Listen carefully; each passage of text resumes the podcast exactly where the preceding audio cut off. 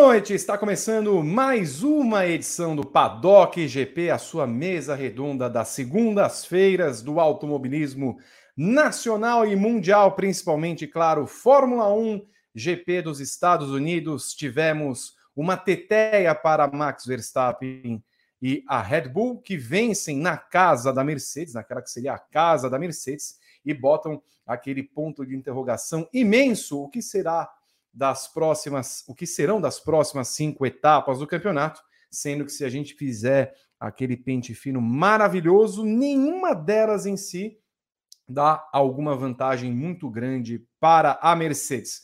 Verstappen com 12 pontos à frente no campeonato, tudo começa a indicar um novo campeão para a temporada 2021. É o que vamos analisar hoje com Gabriel Curti, com Evelyn Guimarães, com Rodrigo Berton.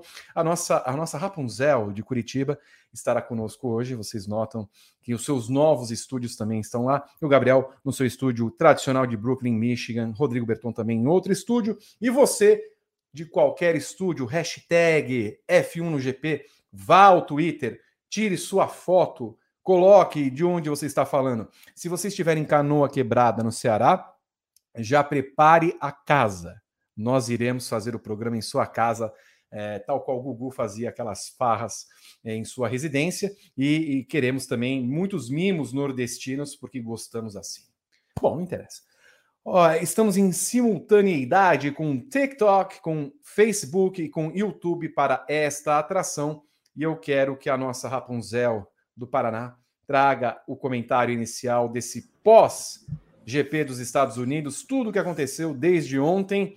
É, acho que algumas pessoas enfiaram o rabo entre as pernas. Evelyn Guimarães não estavam esperando e depois apenas baixaram a orelha e vão ter de trabalhar bastante, Evelyn. Boa noite. É verdade, Vi. Boa noite, boa noite, Gá. Boa noite, Rodrigo Berton, que está aí nos bastidores, e a todo mundo que já acompanha o nosso Paddock GP. Olha só, é, o meu destaque inicial vai para a Mercedes, claro, né? Que, né, assim, depois como? de ter liderado. Como ela... Desculpe, como? Ah. É, que nem a, é que nem a, uhum. é, é, que nem a minha cachorrinha faz, sabe? Quando a gente dá uma bronca nela, ela faz hum, fingindo que não é hum, com ela. É assim. É, mas a, a, Mercedes, então, começa o fim de semana em coloca, colocando um segundo em cima da Red Bull e achou que as coisas é, ficariam mais ou menos assim até o domingo. Não aconteceu, foi pega de surpresa na, pela ousadia né, da, da Red Bull ali, uma, um atrevimento, digamos assim, e não sou, e não, não é que ela não soube reagir, ela não tinha como reagir, né? Então, assim, as coisas que ela podia ter feito, ela fez. É, não dava para fazer muito mais do que isso, porque ela também foi muito pega de surpresa é, pelo, pelo desempenho do, da Red Bull com os pneus médios e com o fato do Verstappen ter entendido realmente a degradação, o desgaste desses pneus, tanto dos médios, mas principalmente dos duros ali na parte final da corrida. Então, tudo isso pegou a Mercedes aí no contrapé e ela ficou de mãos atadas, né? E agora precisa reagrupar as tropas, lamber as feridas é, e pensar em uma estratégia alternativa aí para essa reta final de temporada. Gabriel Curti, boa noite, seu comentário inicial. Boa noite, Vitor Martins, Evelyn Guimarães, pessoal de casa, nação padocker do, do nosso Brasil e do mundo. É, antes de tudo, eu queria dizer que Vitor Martins e Evelyn Guimarães não estão na mesma casa, né? Eu acho. Mas. É, Mas tá, tá, bem parecido. Incrível. Os dois mudaram de cenário na mesma semana e estão com fundo igual. É que você não viu o do Berton daqui a pouco.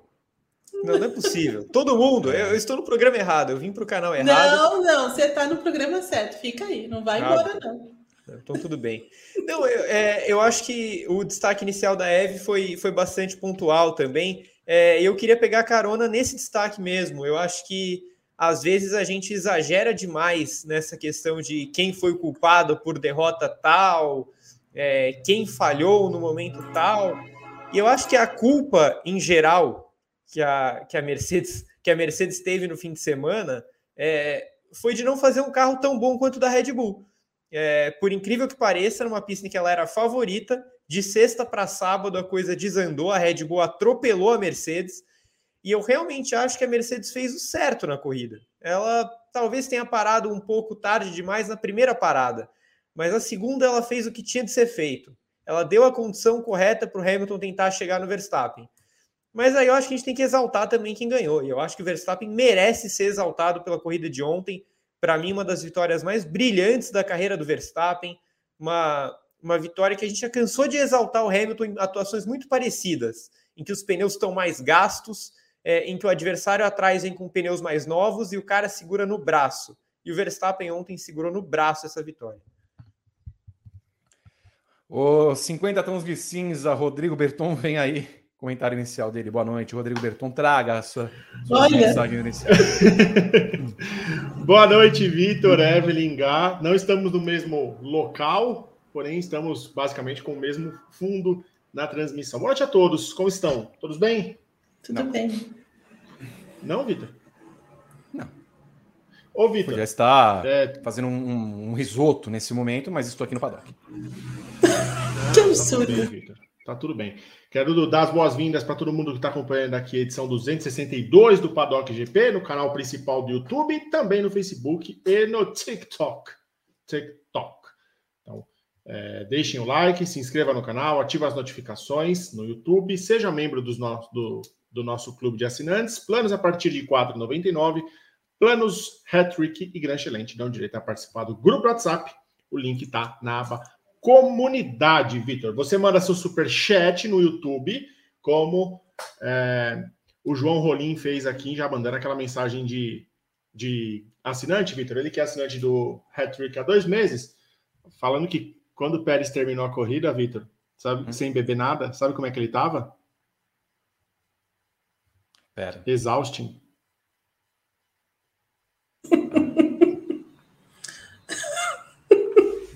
Começou é bem. Que eu, é por isso que vocês queriam voltar para o programa. É por isso. É para isso. É para esse tipo de é coisa. Isso. Depois, depois Achei... eu tenho um treco e aí vocês ficam, ah, não. Mas foi boa. Você também manda sua foto no Twitter, Vitor Martins, com a tag F1 no GP, para eu já fazer aquela rodada. Deixa seu nome completo de onde você está falando, para a gente poder te localizar, né, Vitor? Bom programa a todos, eu estou por aqui. Qualquer coisa é só me chamar. Muito bem. Vou ao meu roteiro Espero que não tenha mudado de uma semana para outra.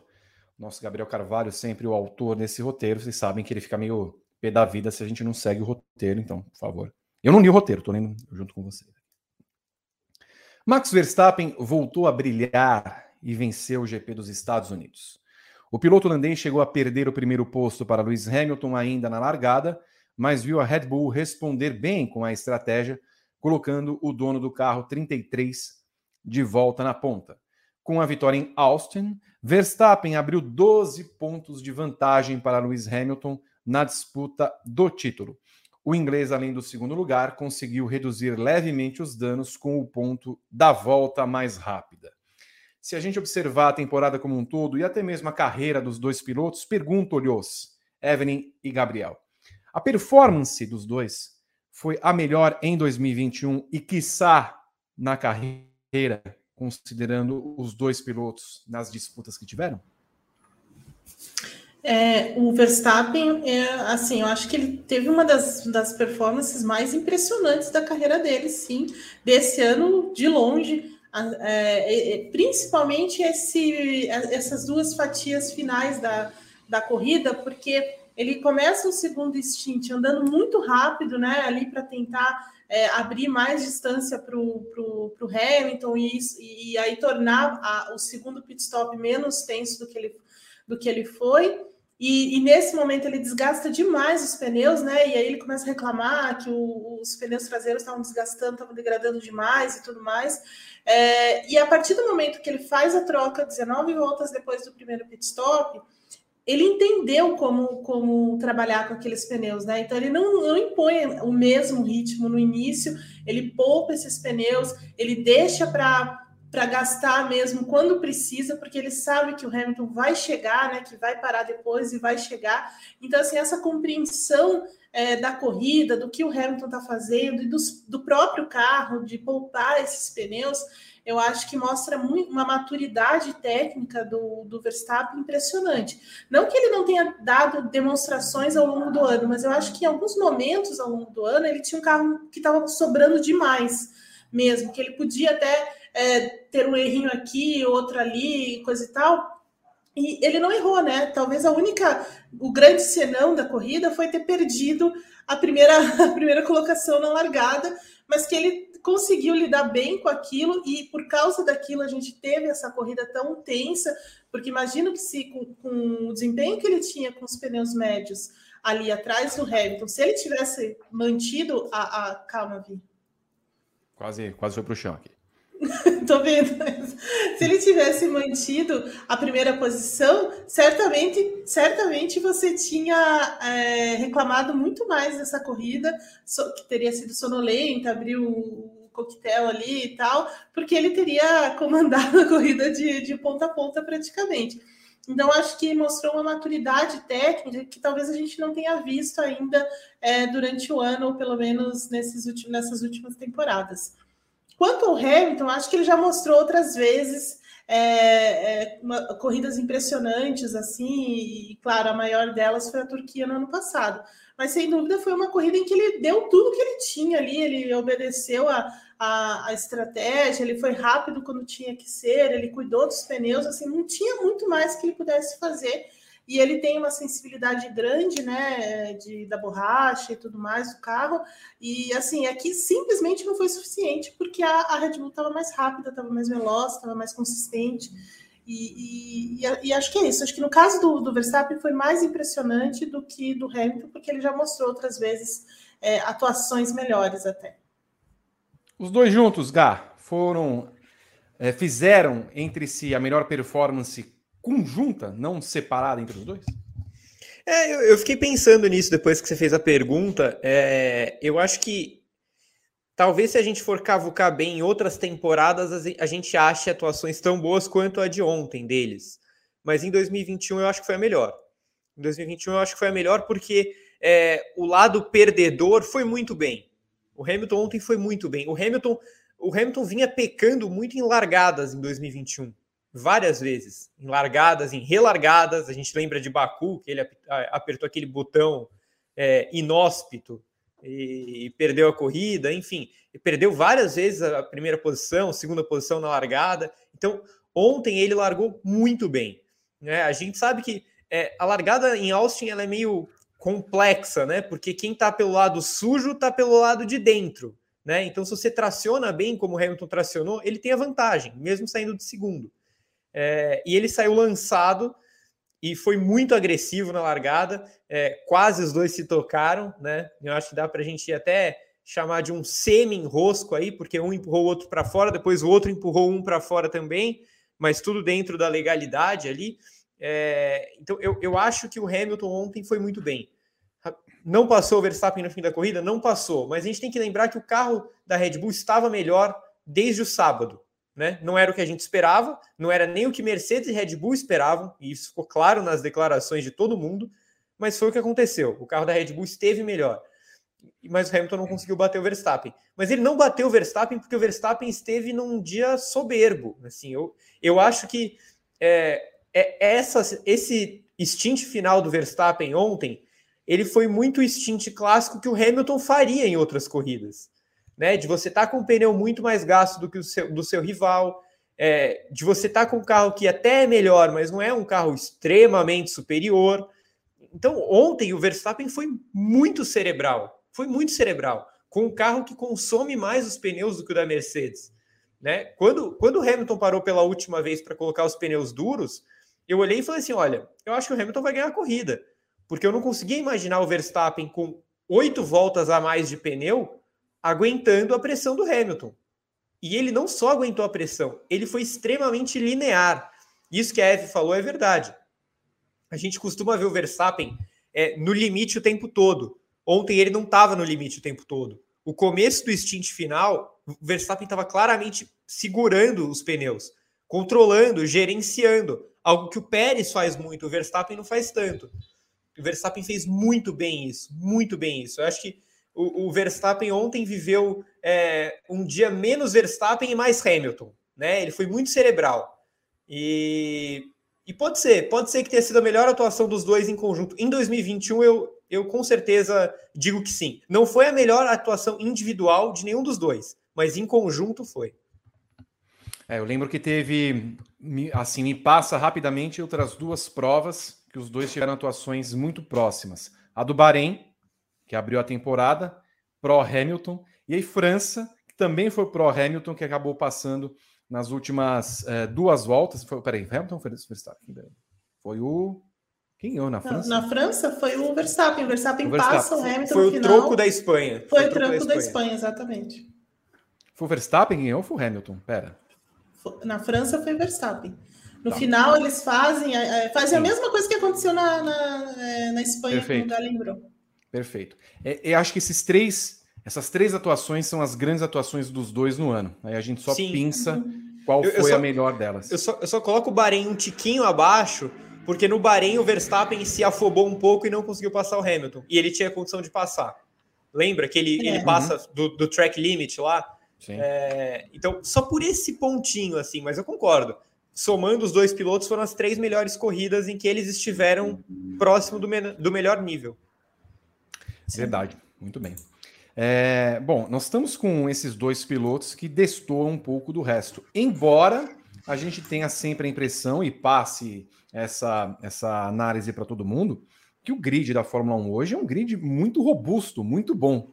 Mas mesmo assim, né, Evelyn, nós temos os dois num patamar bem acima que os demais, que também são muito bons.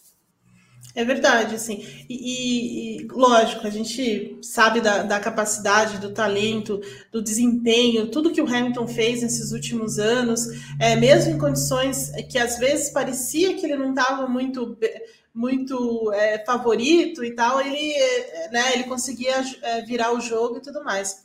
Mas eu coloco o Verstappen também aí, porque durante esse tempo, né, o único assim que foi para cima e, né, e vencia corridas e às vezes pegava a Mercedes no contrapé era justamente o Verstappen com a, a Red Bull, né? Ele estava sempre ali, né? Então deu algum problema com a Mercedes, o Verstappen estava ali, ou alguma coisa que não, não encaixou, né? Como eu lembro aquele GP da Inglaterra que a Mercedes ficou totalmente é, vendida, né, com aqueles pneus, o Verstappen foi lá e ganhou a corrida. Então, assim, são, são pequenas é, situações em que a gente vê que o Verstappen está muito acima dessa, dessa moçada mesmo. Ele, ele é muito forte, né? Ele veio crescendo é, enormemente é, durante esse tempo, especialmente quando ele virou o líder da equipe, né? Depois que o Ricardo sai da equipe, e aí a equipe começa a trabalhar mesmo ali em volta dele e ele entrega, ele responde sempre. E essa é uma coisa que o Helmut Marko fala constantemente, que assim, ele sai muito caro, mas ele também é, entrega né, o resultado. Então, você precisa que ele faça pole, ele faz, você precisa que ele faça tanto tempo, ele faz, está é, tá sempre no pódio, ou, né, enfim, vencendo corrida. Esse ano, por exemplo, esse ano ele está fazendo uma temporada é, excepcional, né, com pouquíssimos erros, a gente conta nos dedos os erros é, tirando tudo do carro, tentando virar é, em momentos que não tem como, né? Como ele não é o favorito, e aí ele tenta virar o jogo e tal.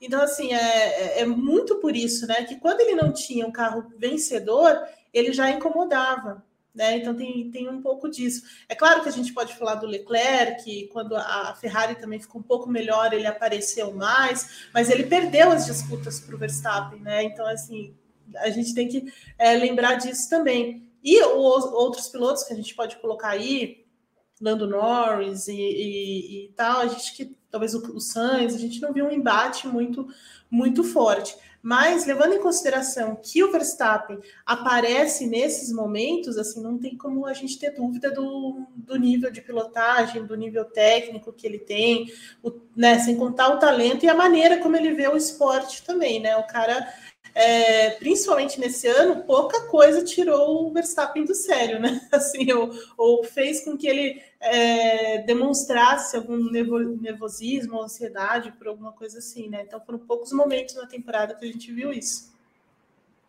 E tem uma coisa que a Evelyn ia falando, eu estava pensando, né, Gá, porque a gente consegue lembrar das más corridas que fizeram Leclerc, Sainz, Norris, Ricardo, principalmente nesse ano. Eu não consigo lembrar de uma má corrida que o Verstappen tenha feito em 2021. Má. Não, não ele não fez, não fez. Assim, a temporada 2021 do Verstappen ela é praticamente perfeita. Sim, por isso que eu, é, é, basicamente desde a semana 1 eu tenho dito que o Verstappen é o grande piloto de 2021. Basicamente desde a primeira corrida. É, é, é inacreditável. Se assim, a gente conta nos dedos os pequenos erros que o Verstappen possa ter cometido em algumas das corridas. Uma pequena afobação ali, uma pequena afobação aqui. É, mas a temporada é, é, espetacular. É espetacular. Assim, a gente lembra, a gente pega os resultados ruins que o Verstappen teve. O único resultado, além de abandono, que ele teve ruim foi na Hungria, que tomou uma porrada na largada. É. é. E ficou dando com meio carro, meio né? carro ali, né? Ele estava sem meio carro e ainda foi aos pontos, sabe? Isso é uma corrida ruim? Não é, né? Lógico que não. É, então, é, é, é, impecável, assim. É que a Fórmula 1 ela é muito surpreendente. O esporte é maravilhoso por causa disso. Ele te abre é, possibilidades, mas se o Verstappen merece mais o título desse ano do que o Hamilton. É, na minha opinião, isso é, isso é claro. Sim, o, o Verstappen faz uma temporada absurda é, faz a melhor temporada da vida dele e, e acho que o que a Eve falou é muito real. A, o crescimento do Verstappen desde que ele sobe para a Red Bull, ele é muito nítido. Ele sempre foi um cara muito rápido, ele sempre foi um cara espetacular, é, mas ele aprendeu a ser mais oportunista dentro da pista. Né? Faltava ainda ao Verstappen uma regularidade. Eu lembro que teve temporada que ele bateu em quatro corridas seguidas, seja em treino ou, ou classificação ou corrida. É, só que depois. E perdeu chances, né? Sim. Perdeu chance, né? Para o Mônaco duas vezes. Então, Exato. Assim, né? Mônaco, inclusive, esteve nessa sequência de corridas que ele bateu. Só que foi depois daquilo que deu um clique nele e ele parou de bater é, a ponto dele virar o, o líder da Red Bull, mas não só porque o Ricardo resolveu ir para outra equipe. O Ricardo meio que teve que ir para outra equipe. Ele foi quase enxotado pelo talento do Verstappen. Né? O Verstappen se adonou da equipe pelo talento dele. É, então, é, dos últimos anos para cá, a gente vinha vendo a Mercedes muito à frente da Red Bull e de todas as outras equipes, e o Verstappen como a única força capaz de furar esse bloqueio. É, de vez em quando, inclusive, batendo Bottas, que tinha um carro mil vezes melhor que o dele. É, esse ano não. Esse ano a Red Bull tem um carro tão bom quanto o da Mercedes. Em alguns momentos ele foi melhor que o da Mercedes e o Verstappen esteve em um nível é, brilhante o tempo todo. E só te, te respondendo o que você perguntou para a Eve, é, eu vejo essa nova geração da Fórmula 1 e, e nova eu, eu, eu, consigo trazer do Sainz para trás, né? Do pessoal de 25, 26 anos para trás. É, para mim é a melhor geração da história da Fórmula 1. Essa molecada do Sainz para trás. Assim, em, em talento total, é a melhor geração que a Fórmula 1 já viu. Você tem o Sainz, você tem o Gasly, você tem o Leclerc, você tem o Norris, você tem o Russell, você tem o Ocon, é, você, você tem o Albon é um bom piloto, enfim, você tem vários pilotos de nível Latifi. muito alto. Não, o Latifi não. Você tem vários pilotos de nível muito alto e você tem o Verstappen. É, o Verstappen é tão bom que ele não faz parte dessa, dessa galera. Ele é o cara de uma da melhor geração que eu, que eu me lembro da Fórmula 1. Muito bem. Bom, falemos da Mercedes, Evelyn Guimarães. A, a Mercedes perdeu a corrida no sentido de que, assim, ela tinha de fato chances de ganhar a corrida. Ela demorou para parar na primeira parte, na segunda parte. Onde é que a Mercedes poderia ter revertido a corrida para proporcionar a Hamilton não aquele papel de caça o tempo inteiro que ele teve a partir da volta 14? Para falar bem a verdade, a Mercedes não tinha chance de vencer essa corrida, não.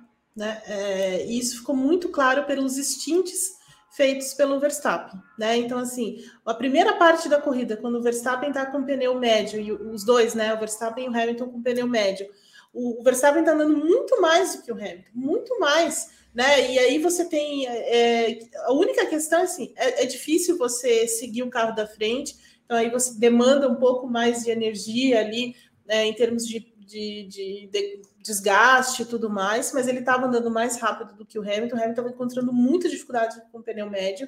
É, no segundo stint, sim, é, há uma degradação grande do carro da Red Bull, mas mais pela forma como o Verstappen estava pilotando do que qualquer outra coisa.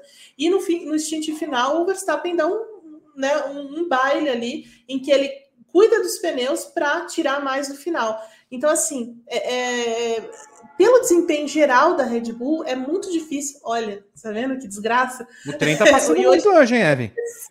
Segunda-feira essa desgraça. E parece que de 3 em 3 horas? Ó. Olha lá, não era de 3 em 3 horas?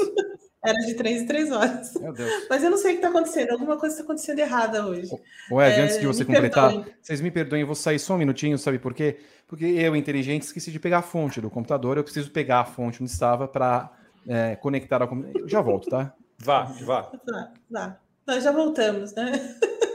Agora que o, que o trem deu uma, uma sossegada, é, mas eu acho que é isso, né, Gá? É, para mim, assim, até amanhã a gente vai subir uma análise no Grande Prêmio para falar exatamente disso. Assim, a, as chances da Mercedes vencer, ter, ter, vencido a corrida era muito difícil. Era muito uhum. difícil pela performance maior da, da Red Bull como um todo. Não só pela, pela criatividade que a Red Bull teve em parar o Verstappen antes, em fazer o undercut e tudo mais, mas em, em performance geral mesmo. Né? O cuidado com os pneus, porque no fundo é, a, a, grande sacada da Red Bull foi ter entendido o desgaste né, de sexta-feira para sábado. Então a, a, gente lembra que eles ficaram e viraram a noite na fábrica em Milton Keynes com Sebastian Buemi, né? Que ele, ele, ele, nunca teve chance na, na, Red Bull, mas é ele que resolve os problemas na hora do desespero. É, e aí ele testando né, todos os dados que eles estavam trazendo da pista, e a Red Bull conseguiu esse ajustar melhor esse carro para não é, para controlar melhor esse desgaste. Isso foi mais inteligente do que fez a Mercedes, né, Gá? É, você, é, você falou uma coisa que é, é muito importante, Eve. Eu, eu assim, eu tenho a impressão que nunca na história alguma equipe teve um piloto de teste tão bom quanto o Sebastian Buemi. Assim, a, a, Red Bull tem um, um cara campeão do mundo é, de Fórmula E é, várias, várias vezes vencedor de, de Le Mans, de WEC, de título no WEC. É, a Red Bull tem um, um cara para virar a noite no simulador que é um craque. Sim, isso faz realmente a diferença. Isso faz a diferença. Né? Eles, têm, eles têm um gênio de projetista que é o Adrian Newey, que voltou agora, estava né? afastado. É, tem a Honda que está sedenta para se despedir da Fórmula 1 com uma vitória, com um título. E você tem um Boemi que é muito bom. Então, é, esse time funcionou muito bem de sexta para sábado. Assim, foi a grande virada da temporada, com certeza, foi essa de sexta para sábado que aconteceu, é, que a Red Bull saiu de um segundo atrás para andar na frente, indiscutivelmente é. na frente. Né? E, e eu concordo com você. Eu também não acho que a Mercedes tinha condição de ganhar a corrida ontem. Eu acho que se ganhasse ia ser algo circunstancial ou uma sacada muito grande que eles tivessem. É, eu, eu vi muita gente falando: ah, Podia ter parado duas voltas antes, podia ter parado duas voltas depois. É, sabe por que não? Porque a Mercedes está com o computador o tempo inteiro lá vendo as voltas que o Hamilton está dando. E a Mercedes identificou que o Hamilton, no, no ritmo que estava, ia voltar mais atrás do Verstappen, né? Ou se voltasse uhum. mais perto, ele não teria tempo para chegar no Verstappen. Tanto que a projeção do engenheiro era: você vai chegar faltando cinco voltas. Era essa a projeção. Exatamente. É. Se para duas e as três últimas. Antes, é. Exato, né? As três últimas voltas, quatro últimas, o Hamilton estava dois segundos, um e meio. Foi quando ele chegou de fato. A projeção se confirmou. Não aconteceu por causa da turbulência, porque o Verstappen foi espetacular, beleza. Mas a Mercedes fez o que tinha de ser feito. É, de novo, eu acho que a gente não, não tem como, como falar que, que nesse caso a Mercedes errou na estratégia. A Mercedes foi pega de surpresa pela qualidade absurda que a Red Bull apresentou no fim de semana surpreendente para a gente, e não há vergonha nenhuma de falar isso, surpreendente para o Hamilton, para o Verstappen, para a Red Bull e para a Mercedes. É só vocês pegarem a declaração que eles deram no final de semana todo. É, as declarações mudam de sexta para sábado de uma forma que todo mundo fala em surpresa, em zebra, em coisa do tipo, porque realmente foi uma zebra durante o fim de semana. Bom, em outras condições, nós teríamos a corrida do México, Evelyn e Gabriel, nesse final de semana. Jogaram para que daqui duas semanas. Eu até comentei com você, Evelyn, ontem no nosso briefing, que a situação me lembrava um pouco a da pré-temporada da Fórmula 1, em que a Mercedes se via numa situação que aquela, aquele carro dançava, dançava e dançava, não parava na pista, tomava um segundo, um segundo e meio, e eles tiveram três é, semanas para ajustar aquele carro e permitir ao Hamilton que vencesse o GP do Bahrein. Agora eles voltam um pouco para casa e tentam entender onde foi que perderam e tentam ajustar o carro para uma pista em que o Hamilton, embora tenha sido campeão duas vezes lá, não tem lá grandes resultados. Né? Ele venceu em 2019, mas é bom lembrar que em 2019 o Verstappen seria pole, né? É. Mas aí ele tomou uma punição de três é, posições porque ele tinha desrespeitado bandeiras amarelas. E aí, depois, na tentativa de se recuperar, ele bateu no Bottas, pôs pneus duros e foi com o pneu duro até o final da corrida. Acabou na sexta colocação. Então, a pista do México, pela altitude, pelas características, é uma pista que favorece a Red Bull. Tá, mas aí até a mesma coisa você há de pensar. Bom, a pista da, da, de Austin favorecia a Mercedes e teve esse, essa reviravolta da sexta para o sábado. Onde é que a Mercedes vai encontrar uma solução para fazer com que aquela pista que não é dela seja dela? E pergunto além: se não for vitória no México para Hamilton, bye bye tristeza? Olha, é, James Ellison, James, vai ter que trabalhar um pouco daqui até a viagem para a cidade do México mesmo, porque é, de fato, assim, eles vão ter que encontrar algum, algum, alguma questão para melhorar, porque assim, é, entre o, a pré-temporada e o GP do Bahrein e também os, os GPs que vieram na sequência, a Mercedes teve tempo e o tipo de problema que ela tinha era muito solucionável, tanto que ela né, resolveu depois, que era uma questão é, baseada ali na, nessa perda de downforce, com o corte do assoalho. Então, assim, eles mudaram tudo isso e conseguiram melhorar o carro, mas eles tinham tempo, tiveram tempo para fazer isso, né? E estava uh, no começo do campeonato e tal. Agora não, agora sim, eles precisam entender aonde está é, aonde tá perdendo, ou, ou, era uma, ou foi uma coisa muito circunstancial dessa corrida, desse asfalto, dessa, é, dessa configuração de pneus, ou é, deixar escapar alguma coisa que não estava, né? Aonde foi parar aquele um segundo, sabe? Então, assim, é, é, se debruçar em cima dos, dos dados é, de telemetria, de des, desgaste de pneus, é, de tudo, sabe? Porque é onde eles vão encontrar algum, alguma coisa para tirar da Red Bull, porque a Red Bull vai com muita vantagem para o México, é, o carro se adapta adapta muito aquela pista, é, o motor turbo da, da, da, da Honda, né? A, o, tudo, tudo, todo o desempenho dele é, é, mais eficiente nesse tipo de situação, de altitude e tudo mais. É um pouco comum, assim, não, não tão acentuado como o México, mas São Paulo também é um, é um pouco assim. Então, assim, a, a Mercedes tem que encontrar um outro, uma outra solução para isso. E eu concordo, assim, se o Verstappen vencer de novo também no, no México, a coisa vai ficar muito difícil de virar. Porque você tem São Paulo depois, que é outra casa da Red Bull, e duas pistas que ninguém sabe o que vai acontecer né? Que pode acontecer qualquer coisa lá, até vitórias de outras equipes, vai saber, né? É, acidentes, abandonos, enfim, tem uma série de coisas que pode acontecer que está completamente fora do controle. Então, a Mercedes precisa de fato encontrar uma solução.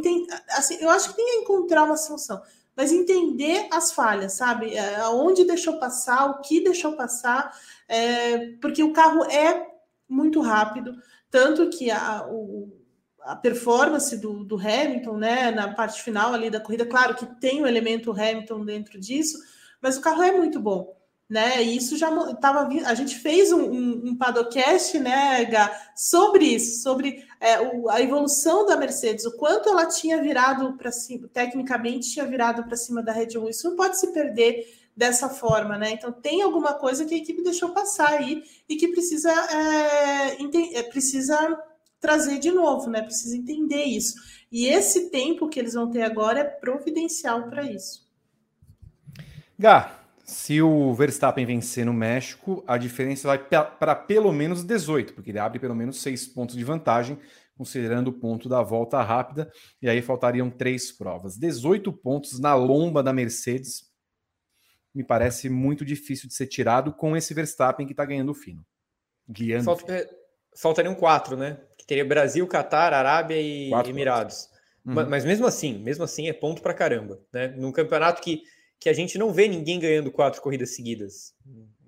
É difícil você ver uma sequência de vitórias, inclusive, na temporada. Se a gente for pegar, é, teve aquela sequência do Verstappen de três, França e as duas da Áustria, uhum. o Verstappen Bélgica, que não aconteceu, e Holanda, é, e o Hamilton, Portugal e Espanha. Então, foram três sequências só de vitórias, né? Muito difícil engatar duas vitórias seguidas no ano tão acirrado. É, é, é, é muito difícil. Assim, a, a, situação da Mercedes e do Hamilton ficou muito difícil. Ficou muito difícil. A gente, a gente tratava a, os Estados Unidos é, assim como tratava a Turquia e a Rússia como pistas em que a Mercedes precisava ganhar, né? É, e no caso da nessas três corridas, apesar do Hamilton ter ganhado a prova na Rússia, é, dá para dizer que o saldo foi muito negativo. Era melhor não ter ganhado e não ter chovido, né? Exato, é perfeito. Sim, é, você pega essas três corridas, eram três provas boas para a Mercedes. Em uma, o Verstappen larga em último e chega em segundo. Isso é uma derrota. Não interessa que você ganhou, é uma derrota. Na outra, é, na outra, o Verstappen chega em segundo e você chega em quinto, largando no meio do pelotão. É uma derrota grande. E ontem, de novo, é outra derrota. É, então, foram três corridas em que a Mercedes precisava ter ganhado as três. É, talvez, é, ok, o Bottas ganhar na Turquia se o Hamilton chegasse na frente do Verstappen. Não foi o caso.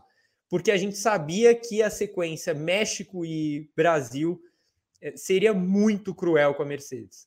É, e a tendência, é lógico, a temporada 2021, ela semana após semana nos ensina que os prognósticos são prognósticos e não certezas. Né? Então, nada impede da Mercedes chegar no México e no Brasil e tá um absurdo de carro, super acertado, downforce perfeito, não sei o quê. É, pode acontecer, mas o histórico não indica isso. É, e o histórico da temporada também não indica isso. Né? Então, a soma de tudo coloca o Verstappen bastante favorito, tanto no México quanto no Brasil. E é uma situação que, que, que complica, que complica. Porque, porque, você falou em 18 pontos em quatro corridas, vamos supor que coloque 24 em três, né? Pô, como é que tira isso? É difícil demais imaginar que o Verstappen não vai chegar pelo menos em segundo nas outras corridas. É, vai, vai ficar, inclusive, se isso acontecer, se o Verstappen confirmar o favoritismo no México e no Brasil, o Hamilton vai chegar em situação muito parecida com aquele, com aquele chegou no final do campeonato com o Rosberg, em que o Rosberg só chegava em segundo, só chegava em segundo, só chegava em segundo e foi campeão. É, tá, tá bastante delicada a situação do Hamilton, precisa ganhar a corrida no México, precisa ganhar no Brasil, enfim, é, complicou muito assim. A prova em Austin era uma prova que ele tinha de ter vencido.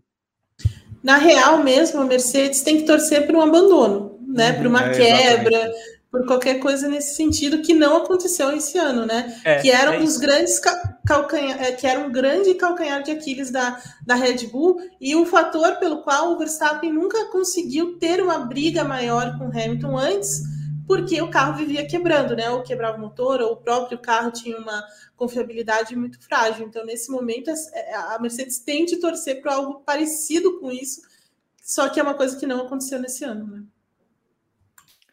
Você está aqui no Paddock GP com Evelyn Guimarães, com Gabriel Curti e com Rodrigo Berton também, que vem aqui para trazer as mensagens do nosso público que acompanha no YouTube, no Facebook e no TikTok. É isso aí, Vitor. Temos mais superchats. O D. Pereira mandou cinco reais, falando que adora os comentários da Evelyn. Eusileia Silva mandou dois reais. Boa noite com o apresentador do Jornal Nacional. Boa noite. É o nosso Vitomar. Cada vez é. mais parecido, impressionante. E o Vando Monteiro da Silva pergunta se, enfim, apareceu alguém melhor que o Hamilton. O que vocês acham? Acho que ainda não melhor, mas é alguém que pode, pode dar uma dor de cabeça aí no. Ele, ele, né? ele, está melhor que o Hamilton. É, ele sim, está melhor concordo. que o Hamilton nesse momento, sim. E, eu, eu acho que ele pode ser melhor, mas ele ainda é um cara sim. de 24 anos que está em busca do primeiro título. Então, ele ainda pode ser melhor é, do que o Hamilton, mas o, o histórico ainda joga a favor do Hamilton, com certeza. Aí lá no grupo do WhatsApp dos assinantes, Vitor, que você pode fazer parte clicando no play, embaixo do player do YouTube tem um botãozinho ali seja membro. Você assina o plano Hattrick o Gran Chelem e pode ir para o grupo do WhatsApp. O Vano Monteiro da Silva usa a emenda meia, Vitor.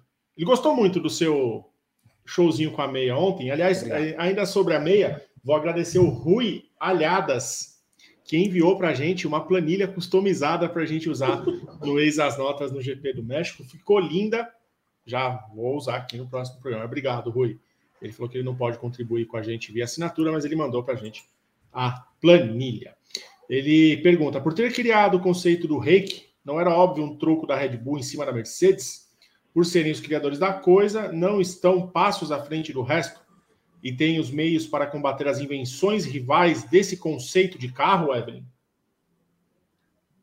Pode ser, pode ser também, mas é, eu acho que são forças diferentes também.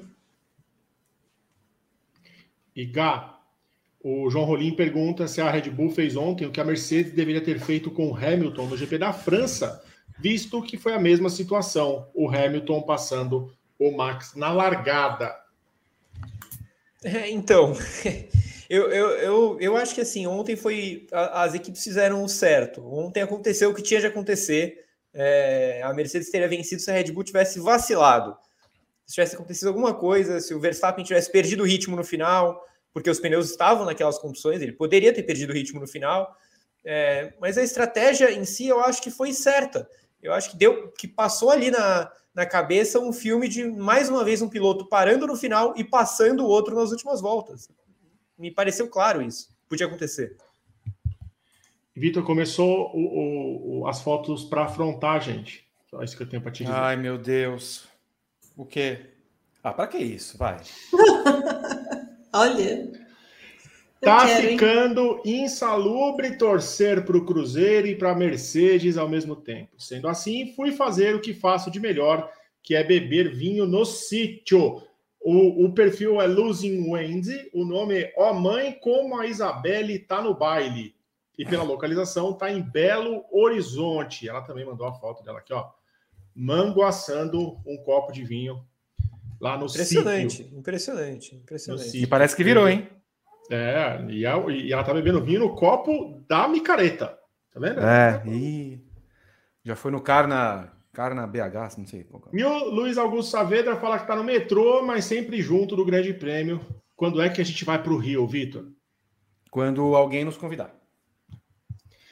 Pode ser ele, né? Em vez de ficar é, usando do artifício da internet para falar mal da gente, ele pode é. Convidar o, a gente. O, o, o, Bertão, eu acho que a, a Isabelle é aquela que mandou a do, do jet ski na semana passada. Dos, dos banhistas são. Pode ser. Isabelle, você está no é chat, só me confirma se é ela. Eu acho que é. Ó, ela. o Renato, a gente pode fazer o paddock desse sítio, lá uhum. em Belo Horizonte. Com certeza. Vários programas, inclusive. Sim. Uma semana. Uhum. GP no seu sítio. Eu volto já já, Vitor. Continue mandando as fotos. Festa Mandem as fotos. no sítio. Adoraria, viu? Olha. Hashtag Fórmula 1 no GP, festa da firma no sítio. Não bebemos. É... Não, não é aqui. É aqui em cima. Em uma corrida morna, em termos de, de disputas de pista, as estratégias tomaram o protagonismo na briga pela vitória. Sem conseguir se aproximar, Sim, Hamilton de forma ameaçadora. Verstappen foi chamado para um pit stop na volta 10 para trocar os pneus médios por duros. O truque da Red Bull indicava sucesso, e a Mercedes demorou mais duas voltas para responder e trazer Hamilton aos boxes, o devolvendo seis segundos atrás do rival. Posteriormente, Max precisou parar mais cedo que Lewis. O inglês chegou a ter pneus oito voltas mais novos que o holandês mas não efetuou a ultrapassagem para a vitória. Na real, sequer se aproximou para tentar a ultrapassagem. De qualquer forma, vocês veem que a Mercedes é, tem sido muito conservadora na temporada 2021 e esse conservadorismo, Evelyn Guimarães, pode advir de uma ausência de disputa com as demais equipes?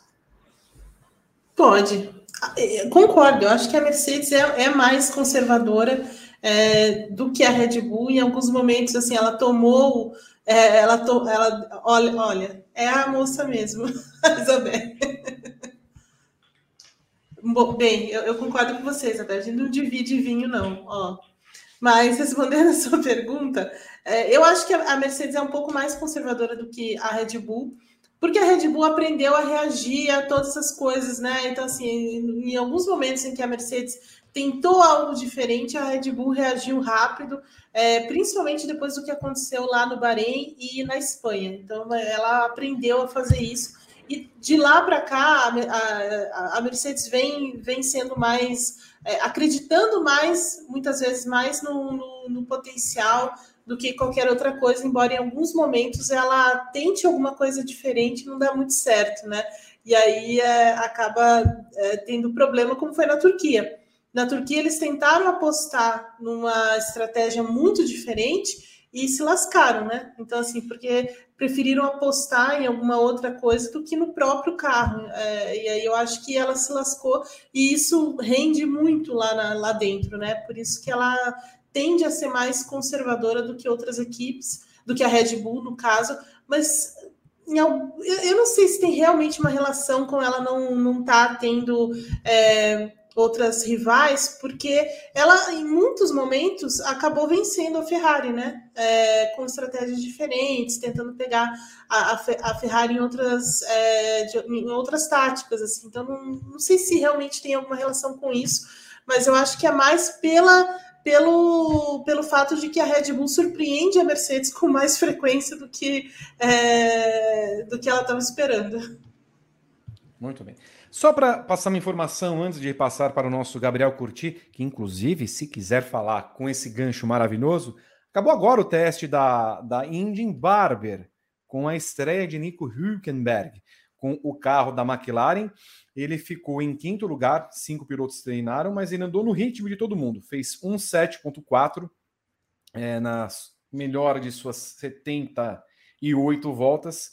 E o Malucas foi o mais rápido, 06.6. Até para ter uma comparação com pilotos que andam na temporada, que andaram na temporada, o Ryan Hunter Hay andou em 17.0. Então o Huckenberg tomou apenas 4 décimos em sua primeira volta com o carro da McLaren na Indy.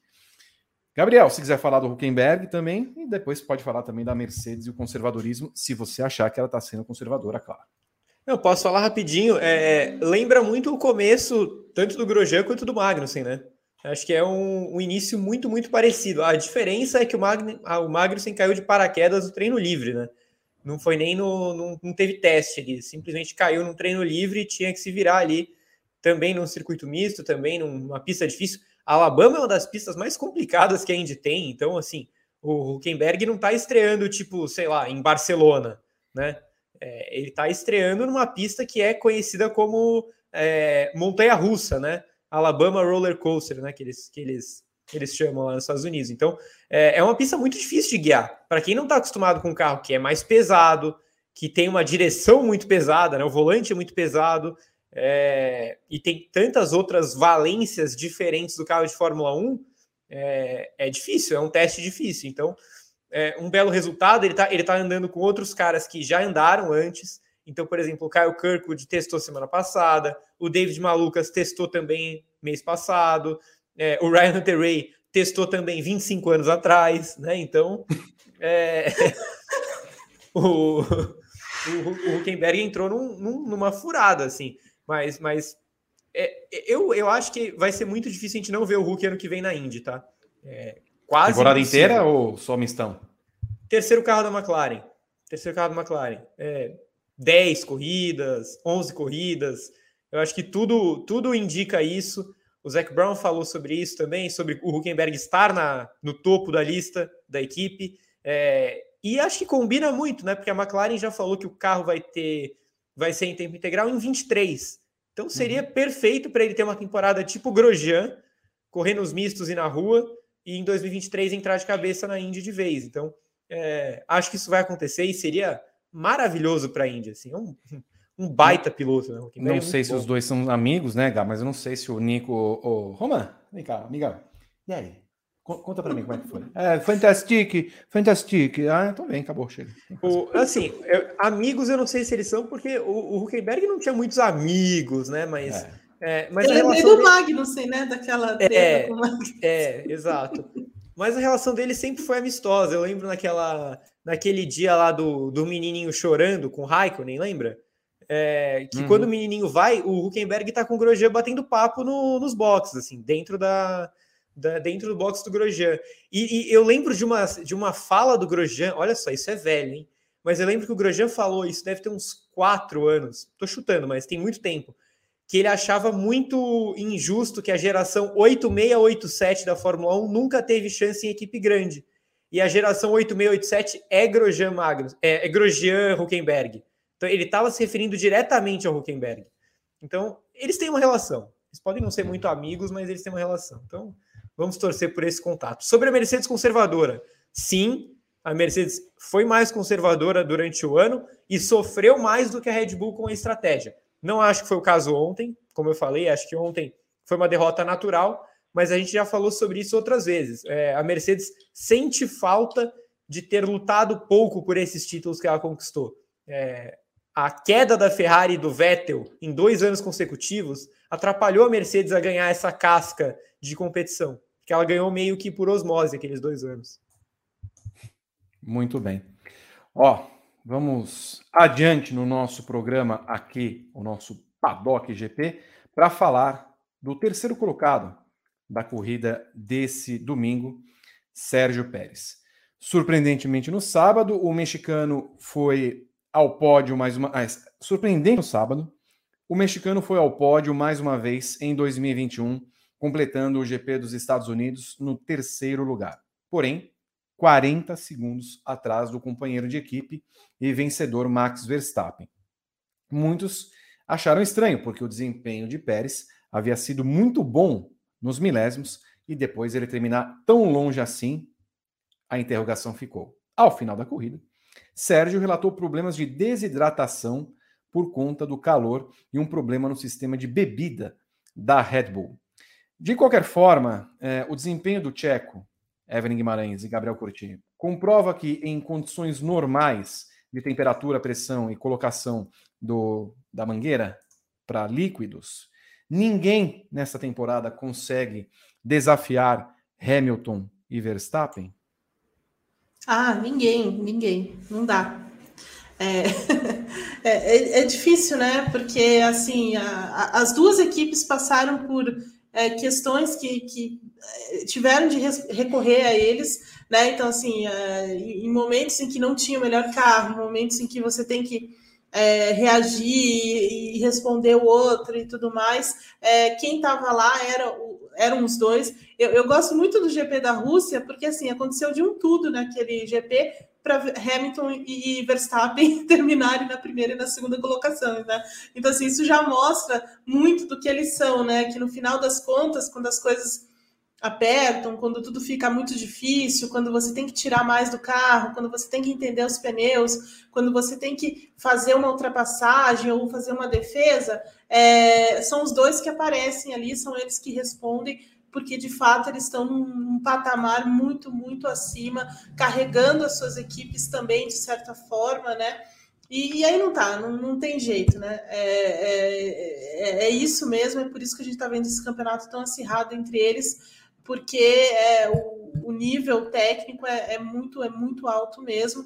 É, a maneira de ver o campeonato, de encarar essa pressão toda, é, é muito parecida. Agora, o Pérez, assim, é, depois eu realmente achei que ele fez uma corrida muito ruim. É, porque ele fica 40 segundos atrás, o carro estava muito melhor. Mas depois eu, eu, eu, eu, realmente tenho que fazer essa retratação, né? Pobre coitado, né? Ele estava muito mal, né? Coitado. Uhum. ele teve um piriri. Com diarreia também, né? né? Ele teve um piriri horrível de manhã, né? Enfim. É, então a gente, eu faço aqui a minha, a minha reparação na avaliação do, do, do Pérez, que tem melhorado. Né, nessa segunda parte de temporada, tem feito corridas melhores. É claro que aquela defesa é, contra o Hamilton lá na Turquia foi sensacional, então mostra um pouco do quanto é, ele vem evoluindo, quanto ele vem entendendo melhor o carro, né? Então, na medida que o carro melhora também em outros aspectos, facilita a, a pilotagem dele, né? Então faço minha retratação aqui com, com relação ao Sérgio Pérez, mas de qualquer jeito, ninguém está ninguém ninguém tá num, num momento, numa posição de brigar mesmo, é, de ameaçar essa, essa briga entre Hamilton e, e Verstappen. Um Pérez saudável no México, ao menos deve ter o mesmo desempenho que teve na classificação, Gabriel? Sim, mesmo desempenho que teve na Turquia. É, o Pérez, para mim, vem bem desde a Rússia, né? Ele deu o azar que escolheu a estratégia errada dos pneus ali quando a chuva chegou. Mas são três corridas boas em sequência, são três boas corridas. Eu, eu concordo que chegar tanto tempo atrás dos dois é ruim, né? Mas pelo cenário que ele tinha, de dele estar desintegrando dentro do carro, você imagina, o, o cara tá desidratado, ainda ficou sem água. O que, que é isso? Vai indo em merda. O que, que, é isso? Ba basicamente é, é, essa definição que ele gostaria de dar sem censuras. É, deu dó do rapaz, né? Imagina. Pois é. Então, então eu acho que foi, foi uma boa corrida, um, um, um bom resultado, uma boa corrida, três boas corridas em sequência. É, eu estou bem otimista para o Pérez no México. Acho que ele pode se meter é, numa briga com o Hamilton. Se a Red Bull confirmar o favoritismo, ele pode de novo ser um fator, como ele foi na Turquia. É, agora, uma coisa, né? O Pérez começa a reagir no campeonato é, a partir da 15 etapa, ou seja, tempo para adaptação, que foi uma coisa que a Red Bull não deu para outros pilotos, né? Pois é. E o Bottas não fez uma corrida das melhores ontem, mas também não tá mal nas últimas corridas, né, Evelyn Guimarães? O que, que a gente pode esperar de Bottas e Pérez, considerando que o Bottas ainda, ainda pode ganhar o título matematicamente, o Pérez já não, lamentavelmente não tem mais chance, mas é, se por um lado Verstappen está à frente no Mundial de Pilotos, a Mercedes está à frente no Mundial de Construtores, no momento em que a Red Bull parece é, está levemente ou um pouquinho à frente da Mercedes em termos de performance. Olha, é, de fato, o, o, Bottas assim fez uma corrida, sei lá, decente, vai. É, dentro do, das dificuldades também da, da Mercedes nesse, nesse final de semana largou mais atrás, no meio do pelotão, né? Brigou ali é, no final para passar o Sainz e não sei o que, tomou ali, porque é difícil, né? Brigar com, com o Sainz assim. É, então, assim, ele também teve é, essas dificuldades, mas assim, dentro do, do cenário do Bottas, ok, né? É, agora, para o México, assim, aí eu acho que as coisas precisam mudar um pouco para você ter um, um para você perceber que o Bottas pode ser um fator. Acho que, acho que o Gato tem razão. O Pérez vai ser esse fator a favor da Red Bull, porque é, a Red Bull está com um carro melhor, ele está numa fase muito melhor da temporada, me parece que está muito mais adaptado ao carro, à equipe, às coisas que precisam. Acho que o fator casa para ele vai ser muito importante também, né? Então, é, a primeira, assim, eu, eu fiz duas, duas, dois, dois GPs do México e só se falava em Sérgio Pérez lá, né? E ele estava na Force Quis pisar na gente, Gabriel. não, é, é. não, não é isso. Difícil, não é difícil. isso. Eu estive lá no México comendo burritos, tacos, nachos e morrendo com aquela pimenta, é isso. mas assim, é, desculpa, mas é verdade, era demais da conta. Mas assim, é, não, o que eu quis dizer é que, é, sabe, ele já tinha todo um, um negócio em volta dele, né, uma expectativa grande, ele estava na Force India, né? E sempre deu ruim. Mas dessa vez ele está na né, numa das melhores equipes do grid, com chance até de vitória. De repente, é, se você vê um, um cenário em que a, a Red Bull sobre mesmo é, na comparação com a Mercedes, né? Então, você acha que ele pode ser um fator muito mais do que o do que o Bottas vai ser. Acho que o Bottas ainda diante das dificuldades da, da Mercedes, ele fica ainda mais, ele entra mais nessa, nessas coisas, nessa situação de, de dificuldade, porque ele tem mais problemas para lidar com isso do que o Hamilton, né? Então, o Bottas, principalmente se a gente for pegar no, no começo do ano, quando a Mercedes estava muito ruim, quando o carro estava sambando para o outro lado, ele jogou a toalha de cara, né? Dizendo que o carro era inguiável, que não dava, que não sei o quê. E aí, a partir do momento que a Mercedes melhora esse carro, o, o Bottas melhora também, né? Então torna a coisa mais fácil para o Bottas. Mas se a Mercedes estiver em uma condição de, de dificuldade, ele também vai, vai sofrer mais com isso. Desculpa. Precisaram muito dos dois. Precisaram muito dos dois pilotos. O Gabriel Bottas e Pérez precisam pontuar e chegar mais perto do que tem chegado. É, e, e, se a gente for pensar no campeonato, principalmente no caso da Mercedes, a Mercedes precisa que o Bottas tire ponto do Verstappen em algum momento do ano. É, é, se a gente pegar o, o, o, campeonato todo, eu não acho que a temporada do Bottas seja horrível ou a pior que ele já fez. O problema é, como. Eu não estou falando do álbum. É, quando o Bottas, né, que apareceu aí que o, a Red Bull deu tempo sim para o álbum, eu claramente não estava falando do álbum. Né? é, sobre ter, ter, tempo na Red Bull. Mas, enfim, é, o, o, Bottas, sempre que o Hamilton ganhava a corrida, o Bottas não chegava em segundo. Quem chegava era o Verstappen. E isso faz diferença. É, o, o Pérez roubou o ponto do Hamilton diretamente na Turquia. O Bottas quase não fez nada com o Verstappen na temporada. Então, eu acho que é, individualmente a temporada do, do Bottas não é tão ruim assim. Coletivamente é muito ruim coletivamente ele é, ele é pouco prestativo, tem sido. A, a, gente, a gente pode lembrar, por exemplo, das grandes defesas que ele fez na temporada sempre que o Verstappen teve atrás dele, né? O cara, sei lá, durou 20 segundos à frente do Verstappen. O GP da Rússia, maravilhosa tática da Mercedes. Vamos marcar o menino. O Exato. menino deles, lá, nos sete voltas, o Bottas. É tipo, é, é tipo quando você coloca um, um zagueiro é, forte, né, parrudo, para marcar o craque do outro time, né? É, só que aí o zagueiro forte, parrudo, na primeira esticada que o craque dá, ele sente a coxa. Foi o que aconteceu com o Bottas. A primeira esticada que o Verstappen deu, ele já caiu com a mão na coxa ali e não levantou mais. É, então a, a, Mercedes precisa que o Bottas roube pontos do Verstappen até o final do ano. É... Verdade. Mas acho que isso não é exatamente uma forma mais. É, não é a melhor não, Bottas... forma possível.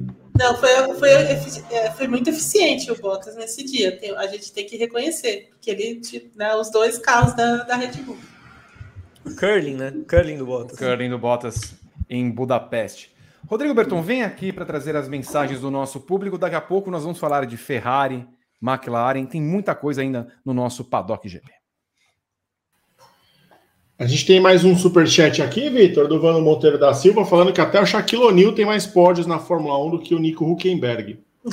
Nossa, Aliás, que provocador. eu gostei ontem do pódio, porque o Shaquille O'Neal, no lugar onde estava no pódio, era maior que todo mundo. Eu, eu achei maravilhoso. Sensacional. rapaz. Por que não puseram o Shaquille O'Neal para entrar no carro? Exato. Olha, Vitor. Por que eles não fizeram pódio naquele carro chifrudo? Eu acho. Sim, acho eu acho que ele não caberia. Aliás, hoje, hoje, carro chifrudo ou o polvo no fogo?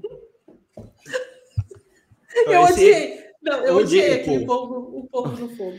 Eu, eu tomei um puta susto. eu, achei, eu achei que tinha acontecido um Grosjean 2.0. Do nada começa a pegar fogo na TV. Eu falei, meu Deus! Eu, eu achei que era o cenário do Mad Max, do novo Mad Max, aquele guitarrista que taca fogo, assim, ó.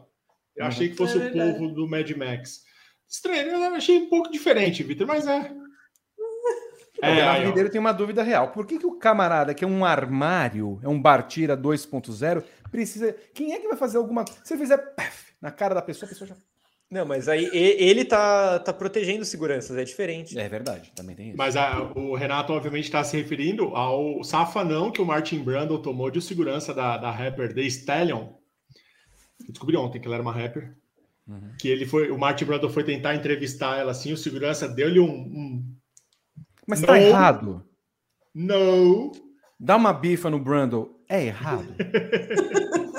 no Will Buxton, é errado? Não. Eu já, eu já tomei muita, muita câmera na cabeça desses caras, então assim, sou a favor.